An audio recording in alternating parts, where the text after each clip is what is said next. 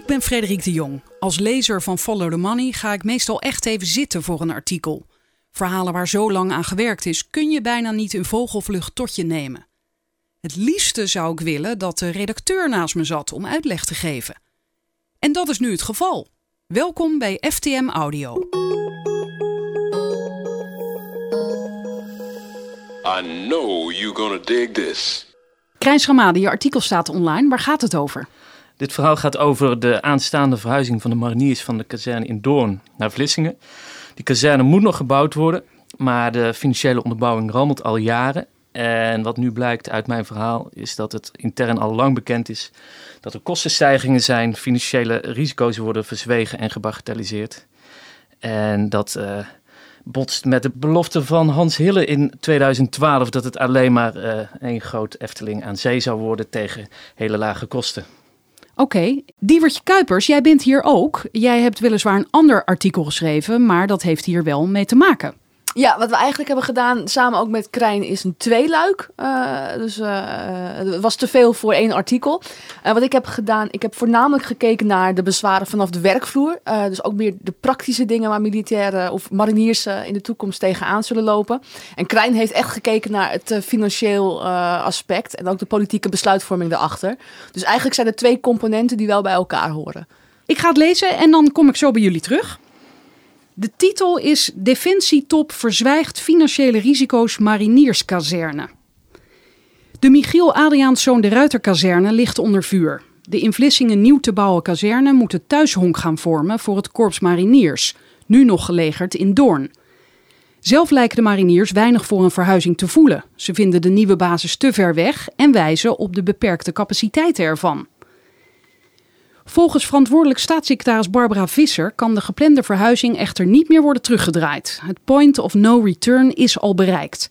Dit omdat de provincie Zeeland, de gemeente Vlissingen en betrokken bedrijven al te veel kosten hebben gemaakt. En ze zegt daarover: Defensie is dan een groot deel van de zelfgemaakte kosten kwijt. Dat zei ze op 26 april tegen het AD. Zonder nu specifiek te kunnen zijn, gaat dat in totaal om tientallen miljoenen euro's. Daarmee heeft Defensie dan nog geen nieuwe of gerenoveerde kazerne voor de mariniers.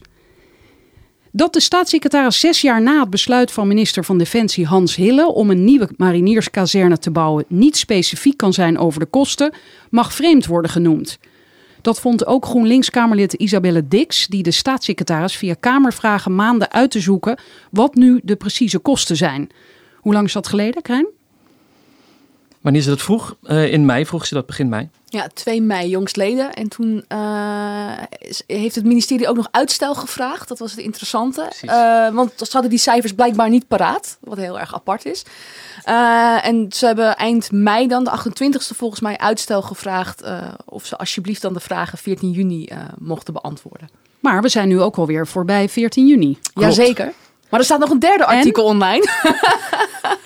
Daar leggen we uit hoe zij die vraag heeft beantwoord. En ze werden ook gewoon op het aller, allerlaatste moment. Hoe laat was het? Half negen? Half negen s'avonds. We hebben de hele dag uh, Kamervragen.nl zitten te F5'en.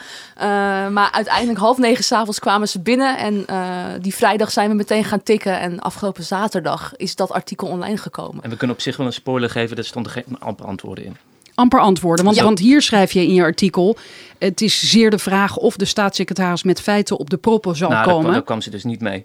Ze deed allerlei mogelijke manieren om, uh, om de vragen gewoon niet te beantwoorden. Een van de weinige kritische rapporten over de zaak die openbaar zijn gemaakt, komt van de Algemene Rekenkamer en dateert uit 2012. In dat rapport trekken de auteurs de financiële onderbouwing van de verhuizing sterk in twijfel. Die zou gebaseerd zijn op aannames. Wij concluderen dat het besluit financieel risicovol is, zo valt te lezen. De boodschap van de Rekenkamer aan Defensie is: laat de financiële onderbouwing zien.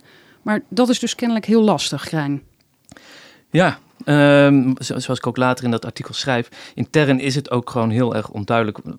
Waar hebben ze het nou over? Daar hebben ze interne ramingen die komen niet altijd met elkaar overeen.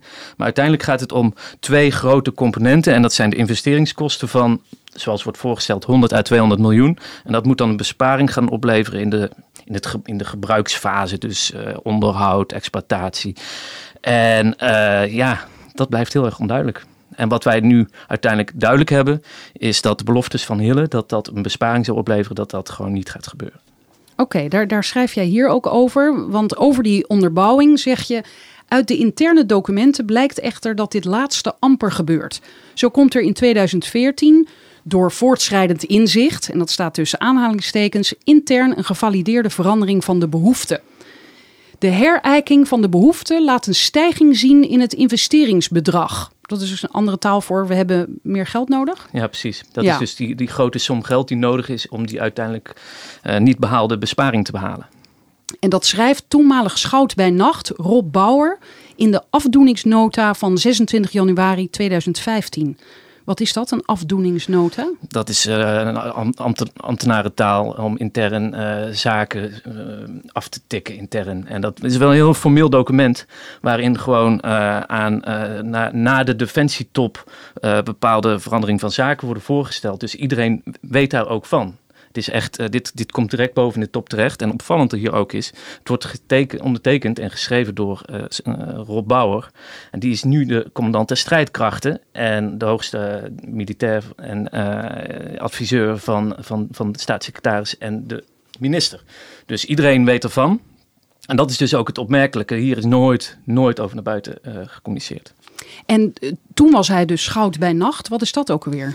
Ja, dat is eh, marinetaal geloof ik. Hè? Die wat je weet dat wel beter dan ik, Ja, je hebt, ik. een, je hebt een hele bijzondere app trouwens eh, voor eh, allerlei rangen en standen Ja, ja. binnen, binnen de krijgsmacht. Ja? Maar ehm, dit was volgens mij in 2015, toen was hij ook plaatsvervangend commandant der zeestrijdkrachten. En had hij ook de rang eh, van schout bij nacht. Eh, en volgens mij, als ik mij niet vergis, is nu admiraal. De Bauer is het nu. Maar de- wat Dus is dat, een schout je bij hebt- je nacht? hebt- kijk, je hebt natuurlijk eh, je hebt bepaalde titels, je hebt generaalsrang. Moet ik nou echt serieus alle rangen van de defensie gaan Nou, nee, niet alle. Maar wa- wat is die schout bij nacht?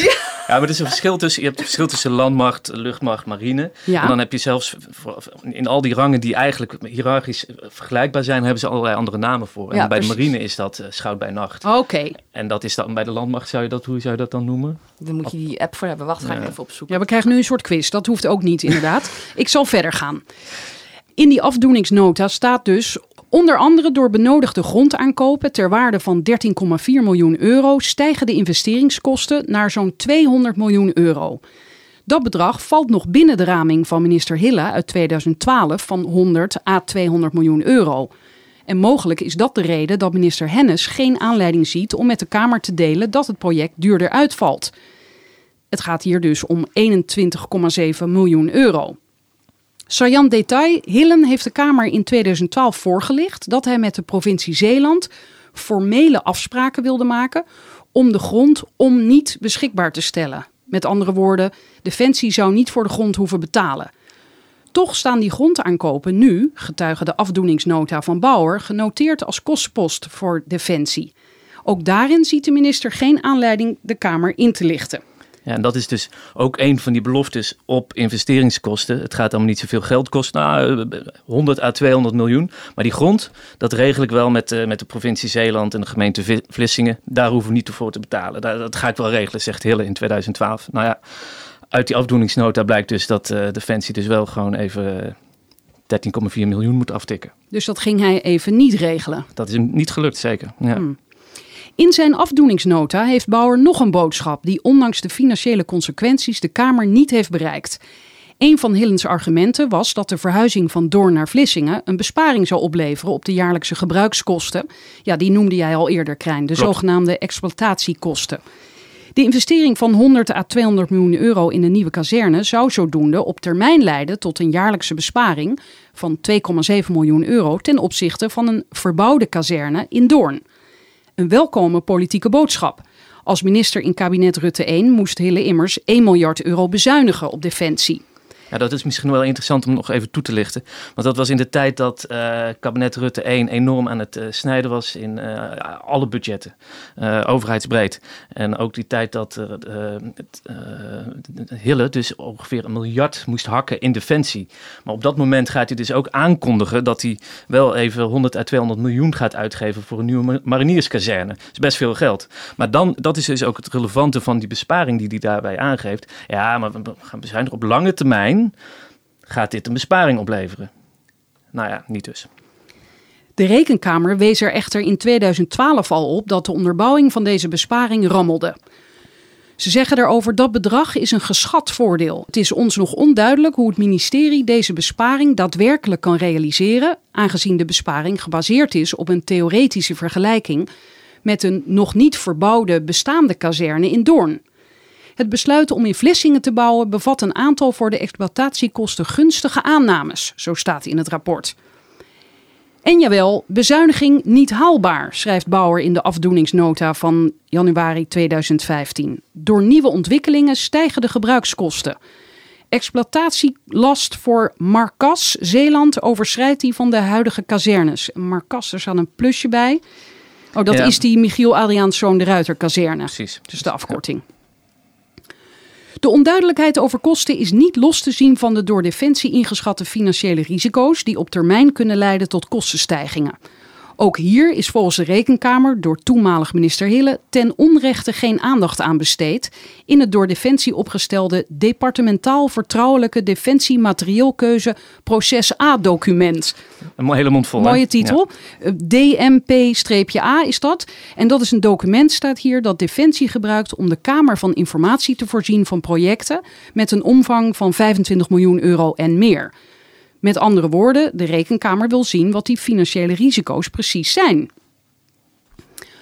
Uit de interne documenten en uit openbare kamerstukken blijkt dat Defensie zich hier weinig van aantrekt.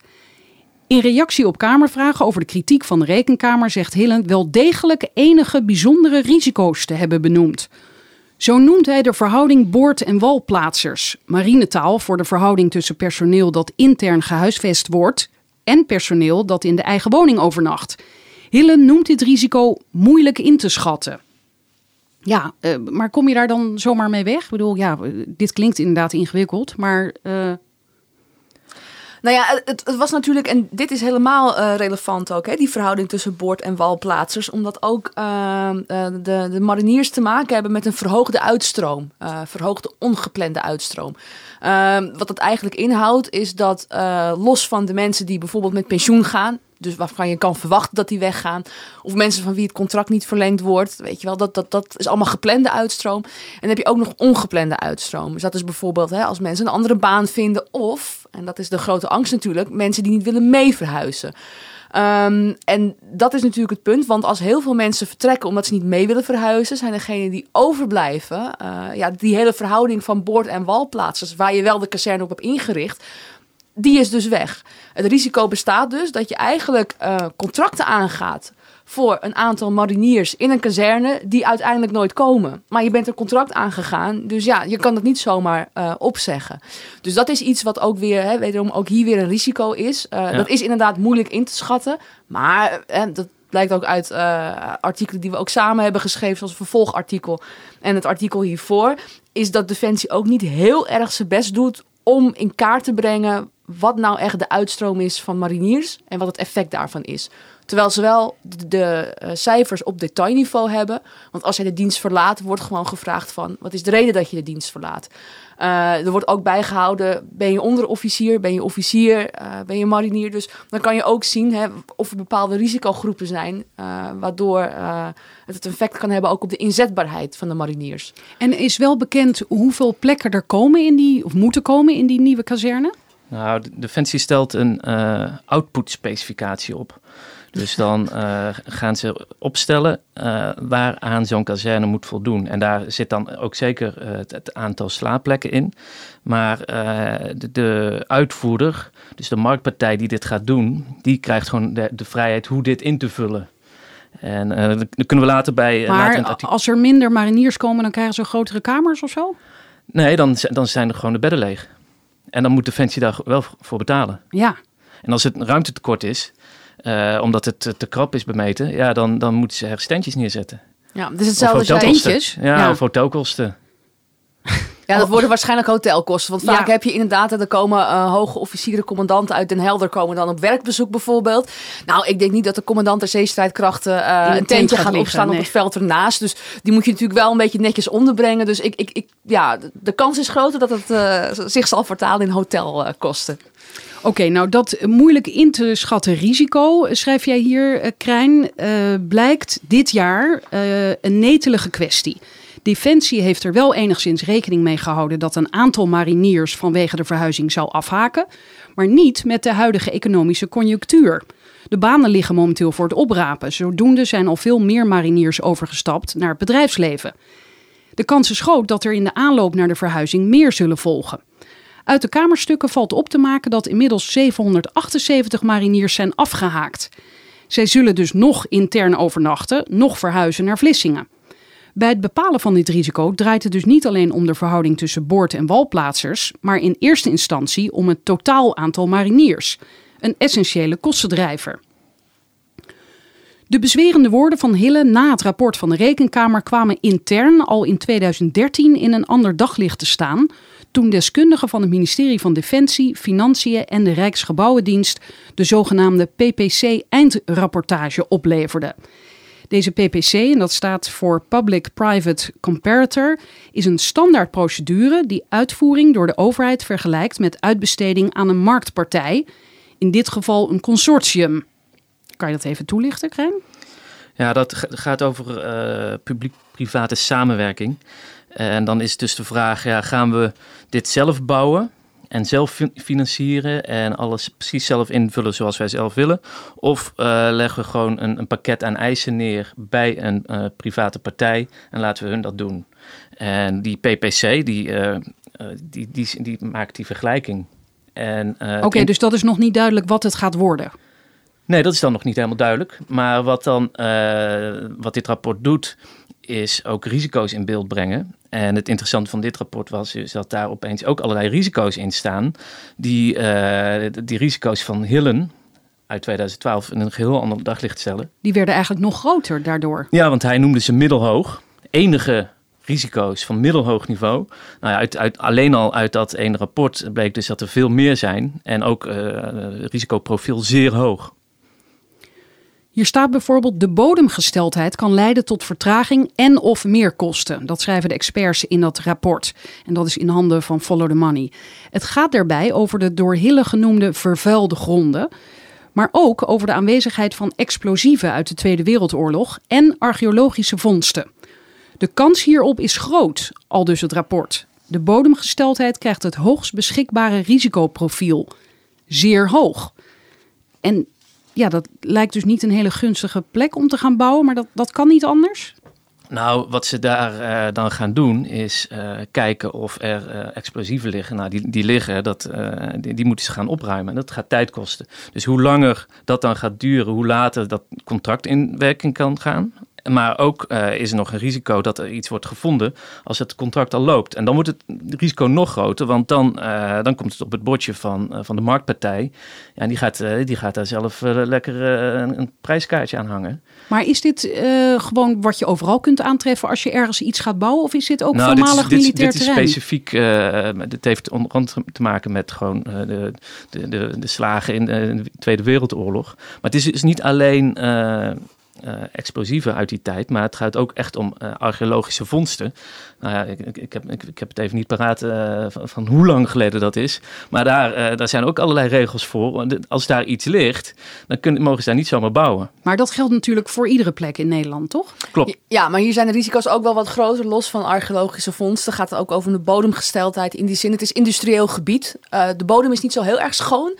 Uh, lokale, staat er ja, ja. ja. lokale inwoners wordt ook geadviseerd om vooral geen moestuintjes te nemen. Uh, precies. want uh, nou ja, dat wil je Ja, waarschijnlijk ja. niet eten. Um, Het stinkt er enorm naar riool. ja, precies. Dat komt omdat uh, uh, er is een uh, rioolzuiveringsbedrijf daar vlakbij. Zijn jullie daar ook geweest? Um, ik Nog ben er zelf niet Hebben jullie geweest. het geroken? Nee, ik heb het niet eh, geroken. Heb ik ook niet heel erg behoefte. Ik geloof het rapport ook wel, als het er staat. Ik, het, het- en het fotomateriaal, ja. Ja, en het fotomateriaal. Eh, en daarnaast, dat is ook een, een, eh, eh, eh, eh, iets wat is aangegeven door de medezeggenschapsraad vanuit de mariniers. Dat het ook eh, binnen de Nederlandse evacuatiezone zit. Hè? Want dat is natuurlijk ook nog met deze locatie. Van eh, mariniers horen aan zee. Alle special forces zouden daarbij moeten zijn. Ook van de Koninklijke Marechaussee, antiterreureenheden, bla bla bla. Ehm, als je die allemaal op een plek legt die binnen de Nederlandse evacuatiezone liggen, ja, dan is het de vraag of dat sowieso, ook al is het heel wat, wat klein. is die zone dan? Nou ja, als er een nucleair ongelukje gebeurt, bijvoorbeeld, welke delen van Nederland, hè, je hebt evacuatiekaarten in Nederland, die heel goed laten zien van welke gebieden moet je in, eh, in het geval van een dergelijke calamiteit eh, ontruimen. Eh, Doorn is een gebied wat daar niet onder valt ja. en Zeeland wel. En dat is ook iets waarvan de medezeggenschapsraad ook heeft gezegd van jongens, ook wat dat betreft zijn de vragen bij onze locatie. En nog ook heel even om terug te komen hè, op het verontreinigde grond en de moestuintjes. Ehm, de zorgen zijn ook natuurlijk, kijk, je mag niet in industriegebied wonen. Eh, je, mag, je mag niet zomaar bijvoorbeeld, hè, ik kan niet zomaar een huisje bouwen naast de hoogovens. Dat is ook Nee. niet zo'n heel goed plan. Eh, wat er werd gezegd was, ja, maar er wordt niet gewoond, eh, er wordt alleen Wordt alleen gewerkt. geslapen. Maar ja, als Ja. jij natuurlijk een boordplaatser bent, dan ben je een grotendeel van die tijd, je bent aan het trainen, je bent aan het sporten, je bent aan het werken, je slaapt, je eet op industriegebied. Dat heet toch wel leven, ja. Ja, dat, Ja. Dat, dat kan je toch ook wel onder leven schaden. Dus ook daar zijn natuurlijk vanuit de organisatie wat mijns inziens terecht gemor over. En er zijn andere risico's die Hille onbenoemd laat. Zo komen er zaken voorbij als aanwezigheid wapens en munitie, toekomstbestendigheid, duurzaamheidseisen en verhoogde eisen aan veiligheid. Zaken die de complexiteit van het werk beïnvloeden. Ook deze krijgen het hoogste risicoprofiel, namelijk zeer hoog. Het is de vraag of Hille niet wist wat de omvang en het aantal van de risico's precies waren, of dat hij dat niet wilde weten.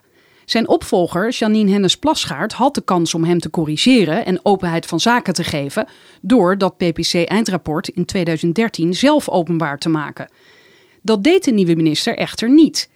In 2015 kreeg ze een herkansing. Kamerleden vroegen om publicatie van het rapport.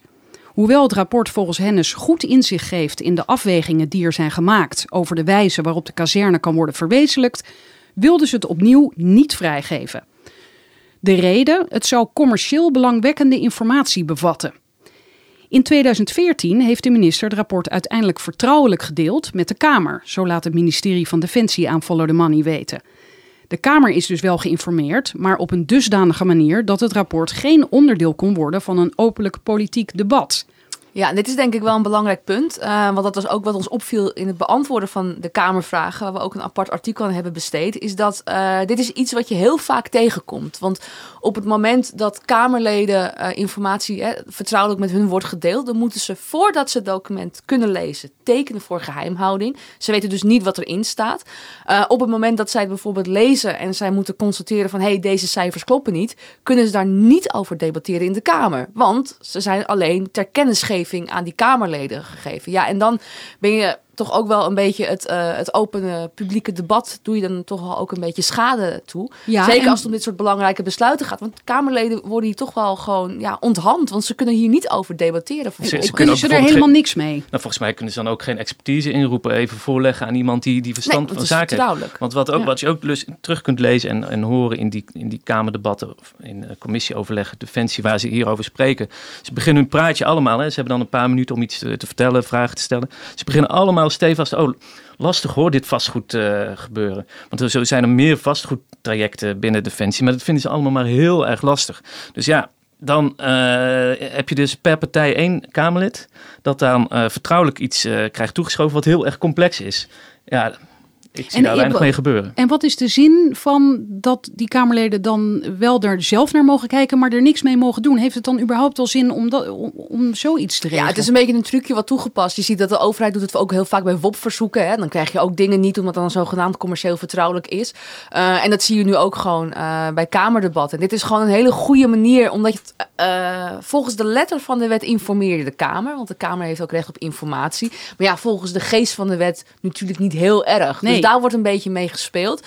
Eh, Defensie is overigens niet het enige departement wat dit doet hoor. Dit is een Oh, eh, gelukkig. vaak eh, Dat is een geruststelling. ja, maakt het daarmee niet erger. Misschien juist nog erger. Maar dit is wel iets eh, wat wij wel waardevol vonden om op te schrijven. Omdat je dit heel vaak tegenkomt Ja. bij dit soort gevoelige zaken. Terwijl ik juist denk, juist bij dit soort dingen moet het in alle openheid besproken worden. Ik snap dat micromanagement vanuit de Kamer ook niet altijd wenselijk is. Eh, maar als het echt hier om gaat, nou ja, er zullen straks ook nog wel opkomen. Waarbij je toch ook wel een beetje de zweem van natte vingerwerk hebt. Waarbij niemand echt precies weet. Maar ook, ook politieke beloftes. Er zijn in 2012 enorme beloftes gedaan. En als er dan eh, kritische vragen erover komen en dat dan wegschuift met... ja, dat, dat doen we wel in een vertrouwelijke bijlage. Dan wordt het gewoon in weggestopt. ja, daar kunnen we niks mee. Dan kan de Kamer dus niet controleren en Nee. hun taak uitvoeren. Alhoewel eh, staatssecretaris eh, Visser eh, wel vindt dat, dat, gewoon, eh, dat ze hun werk goed kunnen doen. Ik, heb de quote even niet meer voorhanden, maar wat zei ze daarover ook alweer? Ze, in ieder geval, op die manier kan het allemaal prima volgens Visser.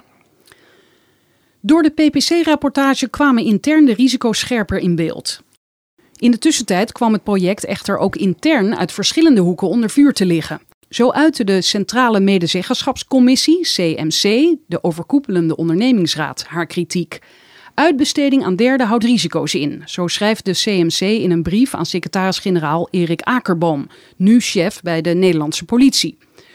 De medezeggenschapscommissie schaart zich wel achter de aanpak van de publiek-private samenwerking, die PPS, waarbij de onderdelen Design, Build, Finance, Maintenance en Operate, DBFMO, niet in zijn geheel worden uitbesteed aan de markt, maar in een geïntegreerde vorm worden verdeeld tussen de overheid en een marktpartij. De CMC wijst er verder op dat de meerwaarde van een afgerond contract binnen Nederland nog moet worden aangetoond en een formele evaluatie van de ervaringen nog ontbreekt. Van het vergelijkingsmateriaal, zoals de in 2011 afgebouwde Kromhoutkazerne in Utrecht, zal pas over decennia duidelijk zijn wat dat echt heeft gekost.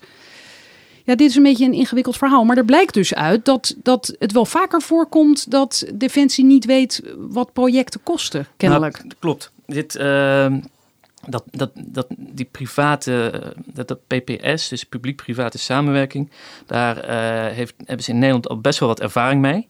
Eh, ik, ik, ik, in, in, die USB-stick waar ik alle documenten van kreeg, Die USB-stick. die USB, Dan, dan, dan, dan, ja. of dat, die. Nee, nee, nee, ik Oh. bedoel, dat klinkt spannend. Ja, nee, maar dat is ook hoe ik, het, hoe ik al die stukken heb gekregen. Dus dat is misschien wel spannend. Maar dat, ik kan niet helemaal vertellen hoe dat is gegaan. Maar dat staat dus op een USB-stick. Ja. Maar er stond ook een rapport tussen eh, waarin ze allerlei vastgoedprojecten van de overheid eh, gingen vergelijken. Om te kijken, nou, hoe, hoe werkt dat nou allemaal? Hè? Dat heeft dan met dat DBFMO. Dus eh, voor een deel eh, hebben, ze, hebben ze die uitbesteding hebben ze in eh, stukjes gehakt.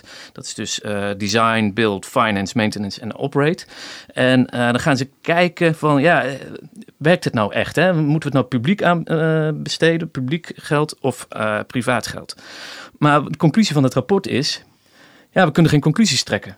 En dat ging dan over allerlei projecten, ook de rechtbank Breda, het nieuwe gebouw van het RIVM. En eh, er stond ook nog een lijstje bij. En eh, de Kromhoutkazerne en het eh, Nationaal Militair Museum in Soesterberg. En daarvan zeiden ze, nou, daar, daar kunnen we nog helemaal niks over zeggen. Want dat is nog zo recent en half in aanbouw, nog net in gebruik. En dat zijn nou nu ook net de, de projecten waarmee Defensie de marinekazerne, ma- marinierskazerne in Vlissingen vergelijkt. Dus daar wijst nu ook die, die medezeggenschap op. Ja, eh, jullie vergelijken het met projecten die nog helemaal niet geëvalueerd zijn. Wat, wat zijn jullie aan het doen? En ze zeggen ook, of ze wijzen ook, schrijf jij hier, op het risico dat Defensie loopt indien de organisatie zich moet aanpassen aan de belangen van de externe partij en de wijze waarop die de risico's verkleint. Bij de PPC zijn de risico's onderbelicht gebleven als blijkt dat de toekomstige exploitant kosten in rekening gaat brengen die tot op dat moment niet binnen Defensie in beeld zijn. Dat betreft bijvoorbeeld wijzigingen die optreden na aanpassing van beleid, zoals de beoogde verhuizing van eenheden van de Van Gent-kazerne toonde, of door bezuinigingen, dan wel investeringen. Ook kunnen standaarden van de NAVO wijzigen, waardoor de mariniers operationele aanpassingen moeten doen, of er kunnen aanpassingen worden verlangd op het gebied van duurzaamheid. Ik kan het wel een beetje toelichten.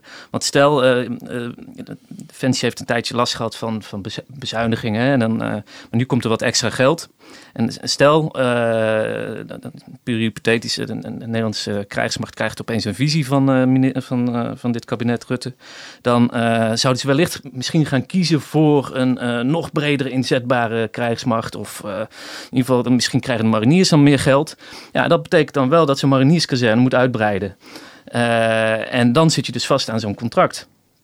En dan moet je gaan onderhandelen met zo'n partij eh, die, eh, gewoon, die, die gewoon de teller aan gaat zetten. Want die weet gewoon, jij hebt dit nodig. Ja, precies. Dan Ja. zit je in een, in een hele slechte onderhandelingspositie. Maar wat er ook kan gebeuren is, eh, wat, wat, wat Diewertje nu al omschrijft in haar artikel, dat, dat de aanlegstijgers gewoon te, te klein zijn voor verschillende marineschepen.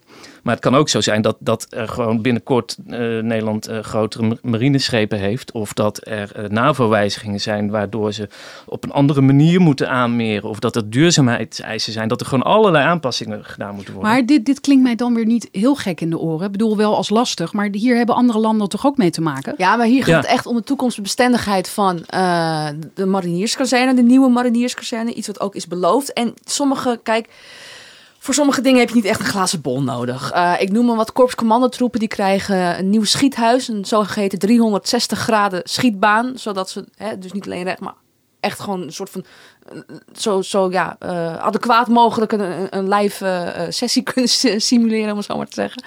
Die, die komt eraan, die is in aanbouw, die krijgen ze in 2020. Ehm, de korpsmariniers krijgen die niet.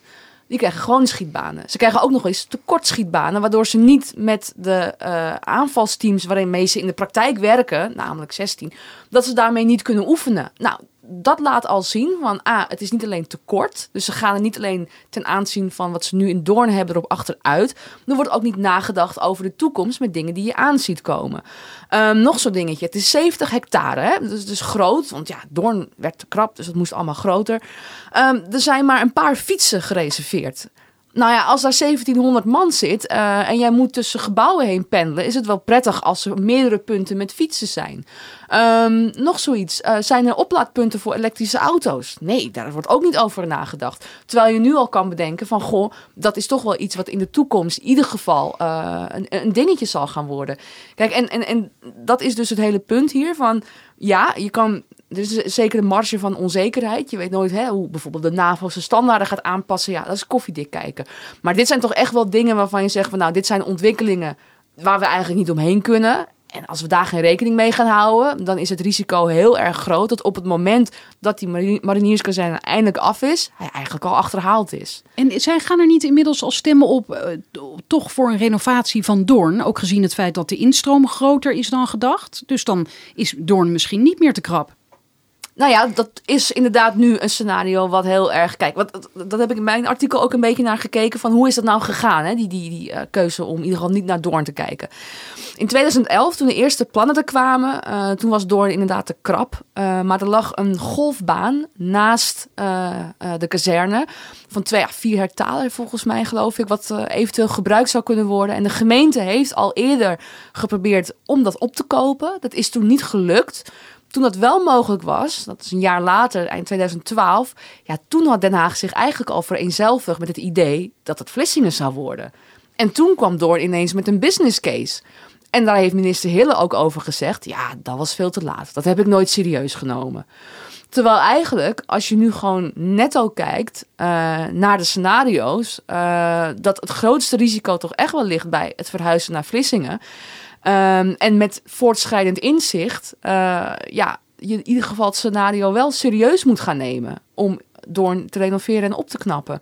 Maar de politiek wil daar gewoon niet aan. En dat zag je ook in de beantwoording van de Kamervragen. Ehm, daar werd gewoon gezegd van ja, nee, maar dat is in 2012 al besloten. Dus daar gaan we nou niet meer verder naar kijken. En wat ook heel interessant is wat je ziet, is dat er continu wordt verwezen van ja, maar we hebben al kosten gemaakt voor Zeeland. En dat is de typische sank-kost eh, redenatie. Hè? Dat je dus eigenlijk zouden reeds gemaakte kosten rationeel gezien niet uit moeten maken als jij wordt geconfronteerd met nieuwe feiten. Eh, ik noem maar wat, als jij een concertkaartje hebt gekocht en je hebt helemaal geen zin en je bent ziek en je hebt dikke ogen en je denkt ik wil thuis blijven, dan is het feit dat jij 20 euro voor het kaartje hebt betaald, dat zou niet mee moeten wegen. Het is op dat moment van ik kan nu dit doen, ik heb die mogelijkheid, blijf ik thuis of ga ik heen? En heel vaak hebben mensen toch de neiging om die reeds gemaakte kosten mee te nemen in het besluit om wel of niet te gaan. Nou, en dat zie je hier dus ook heel erg duidelijk. Er wordt continu verwezen naar van, ja, maar wij hebben al zo'n investering gemaakt. Uh, en ja, daarmee schieten ze zich volgens mij wel uh, in de voet, omdat het echt een typische redenatie is die je bij de niet zo heel veel succesvolle projecten zoals de Noord-Zuidlijn, IT-projecten, de Concorde. Dat zijn allemaal grote projecten waar je juist dit soort redenaties vaak terugziet. Ja. Als er contracten liggen en Defensie wil door gewijzigde omstandigheden aanpassingen doorvoeren, heeft de commerciële partij een betere onderhandelingspositie, zegt Defensie-econoom Erik Jan de Bakker. Hij onderzocht verschillende vastgoed- en materieelprojecten van Defensie. Over het PPC-rapport merkt de Bakker op dat deze methodiek geen compleet beeld van de risico's geeft. In een PPC, zegt hij, staan alleen de risico's van de aanbodzijde, dus de risico's voor over het consortium dat de aanbesteding uitvoert.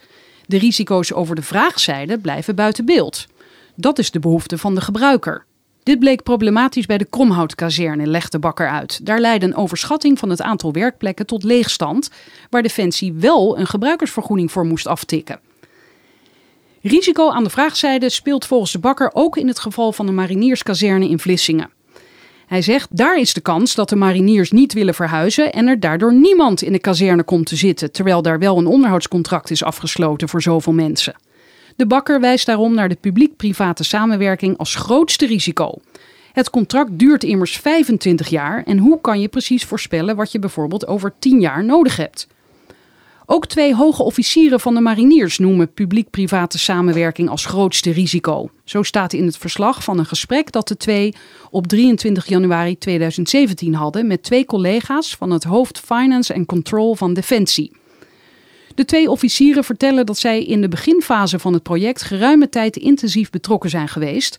Bijvoorbeeld bij het aanleveren van input voor het DPMA-document, daar is weer zo'n document, in 2012. Ze zeggen daarover dat document was geschreven alsof we het zelf zouden bouwen. Pas op het laatst is voor PPS gekozen. Ja, dit is. Uh... Dat is dat punt over, uh, omdat het, verschil tussen publiek en privaat is uh, dat je dus aan een private partij gewoon de functionaliteiten geeft. En als je het zelf bouwt, dan kun je het zelf helemaal tot in detail gaan invullen. En ook, ja, gewoon nog half uh, dingen openlaten van jou, dat zien we dan wel. En dat, dat, dat blijkt dus ook uit dat uh, intern verslag. Want daar zegt die mannen ook gewoon, ja, uh, we, hebben, we hebben ook gewoon onze behoeften niet helemaal ingevuld. En dat heeft dus ook te maken met de gedachte die toen leefde, dat het dus niet privaat zou worden uitbesteed. Dus hoeft het nog niet per se. Dus dan kon die natte vingermethode kon ook op zich wel. Maar ja, nu wordt het dus zo'n private financiering. En dan, ja, nu ontbreken er gewoon behoeften. Nou, dat, dat heeft Diewertje al uh, vrij uitgebreid in een artikel omschreven en net uitgelegd. Dat ja, dat is ook met name het gevaar voor waar de mariniers ook bang voor zijn. Uh, en wat ik ook echt wel begrijp. Kijk, hun is een uh, kazerne beloofd in tijden van bezuiniging. Nou, krijgen ze ook al alles erop en eraan, alles wat je maar kan wensen. Optimale gereedstelling, toekomstbestendig, helemaal top zij voelen ook wel aan hun water dat op het moment uh, dat zij die kazerne eenmaal hebben, weer achter in de rij staan om te mogen vragen om extra dingen. Want het is heel lang bezuinigd. Hè? Er staan uh, ook bij de, bij de marine nieuwe onderzeeboten, nieuwe M-fregatten. De landmacht, munitietekorten moeten op peil worden gebracht. Bij de luchtmacht, de Dit is de wensenlijst, bedoel je? Ja, dat, dat zijn allemaal uh, materieel projecten, zal ik maar zeggen, die op de rol staan. Oh, dat wel. en ja, dus die, dat, dat allemaal zijn projecten die binnenkort verwacht worden of al lopende zijn. Ja, dan wordt het heel lastig dat als je net een nieuwe kazerne hebt gehad, dat je dan gaat zeggen: ja, ja, maar ik heb dit nog nodig, ik heb dat nog nodig. Ja, dan weten de mariniers ook wel dat ze te horen krijgen van: joh, je hebt net een nieuwe kazerne even achteraan de rij sluiten. En daarom, hè, die angst bestaat er natuurlijk, dat ze uiteindelijk met een kazerne opgescheept uh, komen te zitten die waar ze minder kunnen dan ze in Doorn eigenlijk al konden. Dat is eigenlijk zo, mm. zo geweten fit for purpose, heet het in uh, militaire jargon. Van, kan je ermee doen wat je ermee moet doen? Uh, dat is sowieso al niet eens zeker. En dat die ook nog eens niet toekomstbestendig is, dus op het moment van aanleveren al is achterhaald. En ze weten ook met al die projecten op de rol, ja, dan gaat dat voorlopig er niet komen. Ja. En dat is voor veel mensen ook wel een overweging van, ja, wil ik nog wel in dienst blijven? Als het zo moet. Je schrijft hier ook, Krijn, de twee hoge officieren van de mariniers noemen twijfelachtig of ze wel alle behoeften hebben opgevoerd. Dit zeggen zij omdat we dit nog nooit eerder hebben gedaan voor een operationele kazerne, inclusief daarbij behorende operationele ondersteuning. De Britten adviseren ons om een PPS-constructie voor een operationele kazerne niet te doen, omdat zij veel negatieve ervaringen hebben met zo'n publiek-private samenwerking. Ja, en dat, dat is wel opvallend. Waar komen die Britten opeens vandaan? Nou, die Britten, dat zijn uh, dan collega's van, van de Nederlandse uh, mariniers die dat dan zeggen. Maar de, Britten, dat, zij hebben die publiek-private samenwerking in feite uitgevonden in de tijd van Thatcher. Zij hebben daar heel veel ervaring mee. En het verschil is ook wat ik eerder vertelde tussen een, gewoon een gebouw waar, met kantoorplekken en dergelijke vrij statische in vergelijking met een hele militair operationele kazerne. Dat verschil is zo groot. De, Britten zeggen gewoon, moet je niet doen. Nou, wij doen het toch. Marktpartijen zullen risico's kapitaliseren in hun voordeel, meldt een ons onbekende ambtenaar onomwonden in een notitie over de risico's van uitbesteding. Hij zegt daarbij: de markt vult straks de zakken met de risico's die wel in rekening zijn gebracht, maar niet zijn opgetreden. En als er dan tijdens de realisatie risico's optreden die niet waren voorzien, dan brengt de markt ze alsnog in rekening. De grote vraag blijft wat de marinierskazerne in Vlissingen nu uiteindelijk gaat kosten. Dat wordt onder de pet gehouden, zegt defensie-econoom De Bakker, die uitlegt dat in de aanbestedingsprocedure Defensie een lijst met functionaliteiten heeft neergelegd bij drie marktpartijen. En daar kunnen zij dan een bod op doen. De Bakker verwijst naar de begroting voor 2018. Daar wordt het project wel benoemd, maar ontbreken de cijfers. Uit diverse documenten blijkt dat Defensie ook intern niet precies weet wat het allemaal gaat kosten. Eén opmerking in een conceptversie van een brief van Hille aan de Kamer uit 2012 wijst op natte vingerwerk. Ik ben er nog niet over uit in hoeverre we hier nog enig cijfermateriaal moeten toevoegen, want de gehele tabel toevoegen is te schijnnauwkeurig. Wat is dit voor een term? Ja, dat is wel grappig. Oh nee, nee dat is niet, ja, wel grappig. Uh, ik, in al die documenten zaten allerlei uh, conceptversies ook van rapporten. Dus niet de rapporten die naar de Kamer zijn gestuurd, maar ook uh, allerlei conceptversies. Dus waar allerlei ambtenaren en misschien wel bewindspersonen nog commentaartjes invoegen. Je weet wel, met wijzigingen bijhouden, ballonnetjes in Word. Nou, dan komen dan dus ook dat soort punten in voorbij. En, en dit gaat er dan over, ja, onze onderbouwing. Ja, we hebben wel heel veel cijfers. Maar ja, als we die gaan neerzetten, ja, wat zeggen we er eigenlijk mee? Het komt uh, iets te goed onderbouwd over, maar daardoor misschien wel weer wekken we de schijn dat we alles weten. Ja, we weten het eigenlijk niet. Maar goed, dat hij dit opschrijft is één ding, maar mensen hebben dat toen gewoon geaccepteerd als normale taal? Nou, dat is een interne notitie, ja. dus dit is niet naar buiten gebracht. Oké, maar zijn ambtenaren zeiden ja, zo kan je dat wel opschrijven inderdaad. Nee, maar de, nee. de schijnnauwkeurig is niet in het document, in een definitief document terechtgekomen. Het is meer als uh, collega's onderling die zeggen van, hé, hey, dit moeten we niet doen, want... Aan wie heeft hij dat dan geschreven? Dat, dat blijkt niet uit het document. Het is een, oh, dat weet je niet. Een, conceptversie van, uh, van het rapport. En daar staan dan allerlei ballon, ballonnetjes met teksten bij over. Maar het, zegt nogal wat dat gewoon ambtenaren onderling zeggen van... nou ja, weet, breng het maar niet zo naar buiten in de tabel. Want dan, dan gaan mensen denken dat we ook echt heel precies zijn met de cijfers. Want je wekt de schijn van nauwkeurigheid. Een nauwkeurigheid die ze dus niet hebben. Dus wij moesten wel heel erg lachen, gezegd, toen we deze documenten aan het lezen waren. Want het, het is te ridicul voor woorden natuurlijk. Zeker als het een document is wat bedoeld is ook om... Uh, Helderheid te verschaffen. Een brief van de minister was volgens mij ook deels uh, uiteindelijk in terechtgekomen. Dat is bedoeld om ook uh, beleid te verantwoorden. En als je dan ziet dat achter de schermen mensen eigenlijk zeggen van... Ja, nou ja, laat maar. Maar we moeten wel wat cijfers noemen, want ja, anders dan is het ook zo raar. Maar we kunnen het ook niet in de tabel zetten, want eigenlijk hebben we geen idee wat het kost. En dan staat er ook nog... Ook is er interne discussie over een ramingsmethode, wat in verschillende documenten als een financieel risico wordt benoemd. En dan komt het het verschil in ramingssystematiek tussen Defensie en RVB. Wie was dat ook weer? Rijksvastgoedbedrijf. Ja, onder andere inschatting risico's en kosten derde, heeft een financieel gat als mogelijk gevolg. Ja, dat zit zo. De, het Rijksvastgoedbedrijf uh, heeft dus de meeste uh, ervaring in het bouwen van uh, overheidsgebouwen logischerwijs.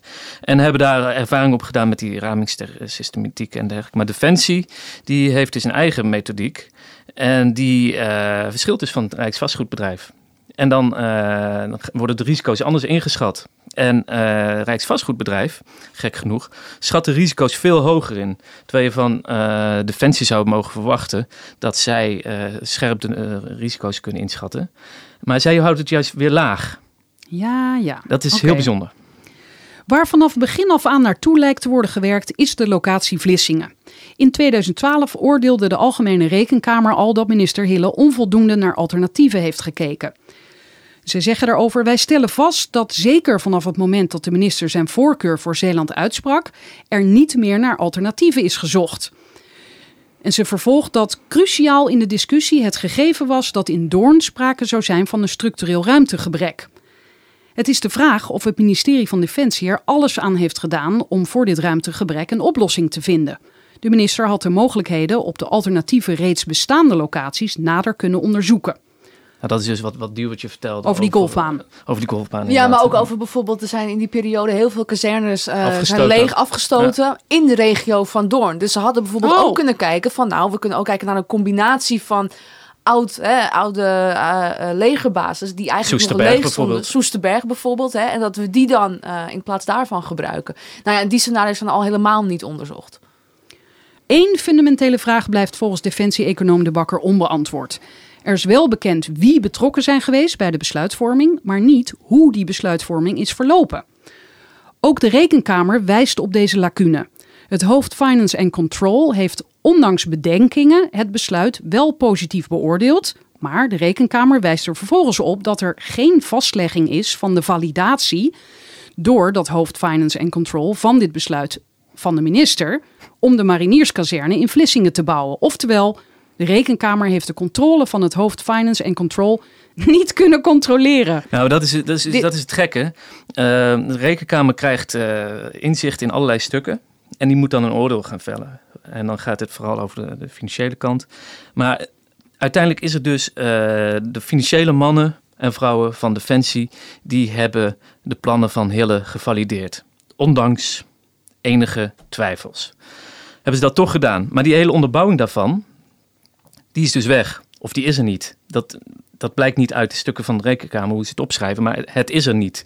Dus ze hebben het of niet opgesteld, ze hebben het niet gemaakt, of ze hebben er gewoon, ja, het is een deeltje geweest of niet. Heel merkwaardig. Heel merkwaardig. Arjen Roosendal van de vakbond AFNP heeft het DNPA-document uit 2012 en de herijking uit 2014 onder de loep genomen en wijst op de grote verschillen tussen die twee. Hij zegt daarover: het verschil tussen die twee zit hem in de weergave van de kosten van het projectplan en de kosten na die fase. Feitelijk blijkt dat het DPMA 2012 absoluut onvolledig was, omdat daar alleen de bouwkosten stonden vermeld. Pas in de herijking uit 2014 en de daaropvolgende afdoeningsnota van Bauer, die schout bij nacht, weet u nog wel, kwamen andere investeringskosten in beeld. Roosendaal noemt als voorbeeld de kosten voor de directie, de grondaankoop en de feitelijke verhuizing. En dat klopt. In de afdoeningsnota van Bauer uit 26 januari 2015 staat budget project directie ingeboekt voor 20 miljoen euro. Ook de eerder genoemde grondaankopen, tussen haakjes die volgens Hille gratis zouden zijn, staan hier voor 13,4 miljoen in de boeken. Ook Bauer spreekt in zijn eigen nota van enige lacunes in het document uit 2012. De Kamer is bewust onvolledig geïnformeerd door minister Hille, stelt vakbondsman Roosendal. En daarmee heeft Hille het plan tegen de zin van een zeer kritische oppositie snel doorgedrukt. Binnen Defensie zijn vergelijkbare geluiden te horen. Tijdens een gesprek tussen twee medewerkers van het hoofd Finance and Control van Defensie en twee hoge officieren van de mariniers. Daar had jij het eerder over, Krijn. Ze zeggen de onderliggende business case lijkt gemanipuleerd. En er is politiek wenselijk geschreven. En dat was volgens de hoge officieren niet zonder gevolgen. Doordat het project zo politiek geladen was, was er in de beginfase van het project nauwelijks sprake van een geformaliseerd risicomanagementproces. Daarna zijn we pas over risico's gaan praten, waardoor deze niet meer gedekt worden door een risicoreservering. Dat leidt ertoe dat de draaiknoppen beperkt zijn. Bij het zich voordoen van een risico is er geen geld voor maatregelen en dus moet er aan de behoefte gesleuteld worden. De gebruiker krijgt minder dan hij eigenlijk wenste. Deze conclusies worden in hoofdlijnen ondersteund door de eerder genoemde interne risicoanalyse van december 2014. Er zou te veel tijdsdruk op het project staan, waarvan de oorzaak ligt in de politieke besluitvorming. Gevolg is volgens de interne analyse een opportunistische planning, kwaliteitsverlies en kostenopdrijvers.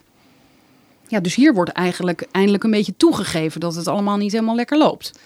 Nou ja, dat blijkt dus uit uh, verschillende documenten uh, van dat uh, USB-stukje. Daarin zijn hele formele documenten. Dus hoe er wordt gecommuniceerd met zo'n afdoeningsnota bijvoorbeeld. Maar ook meer collega's onderling. hoe ze dan risico's op een, op een rij zetten.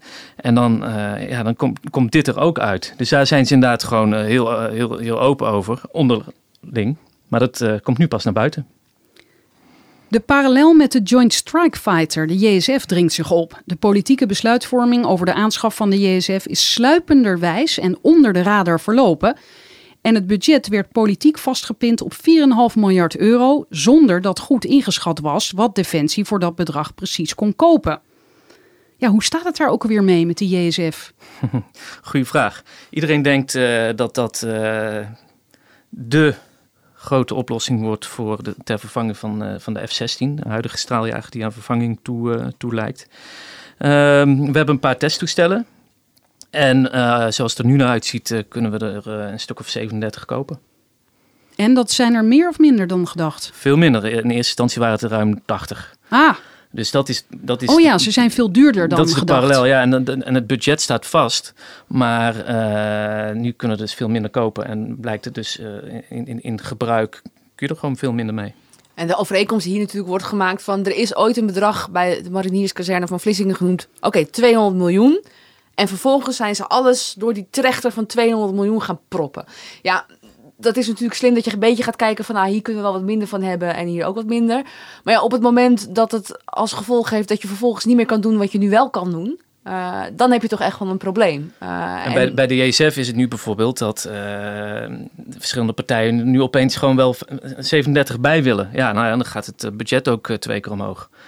En dat is dus weer het risico voor de mariniers die denken van... hé, hey, bij ons wordt het duurder, maar we krijgen het niet. En daar bij de luchtmacht wel.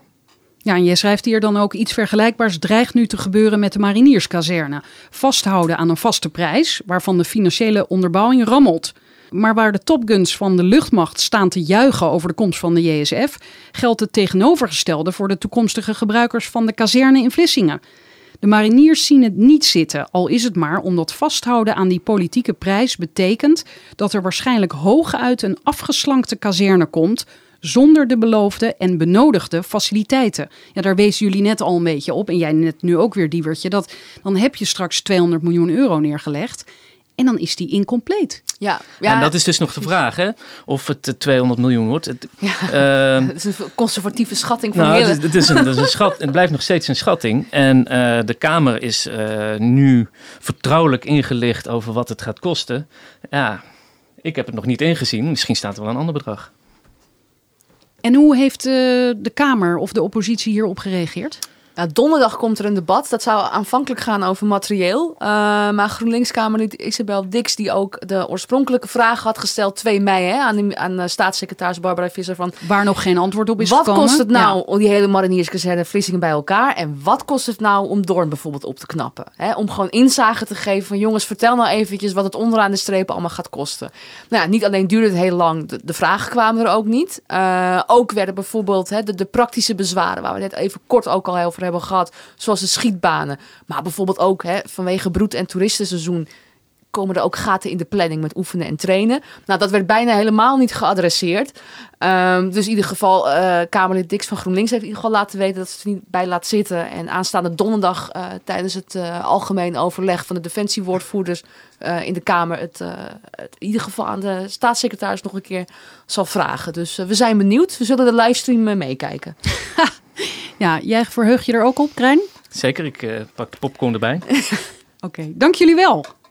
Graag gedaan. Graag gedaan. Tot zover FTM Audio. Ga voor meer geschreven verhalen naar ftm.nl. Ik meld me snel weer met een audioartikel. Dag! Wil je weten wanneer er een nieuwe aflevering van FTM Audio online staat? Ga dan naar ftm.nl/slash Frederiek en abonneer je op mijn nieuwsbrief.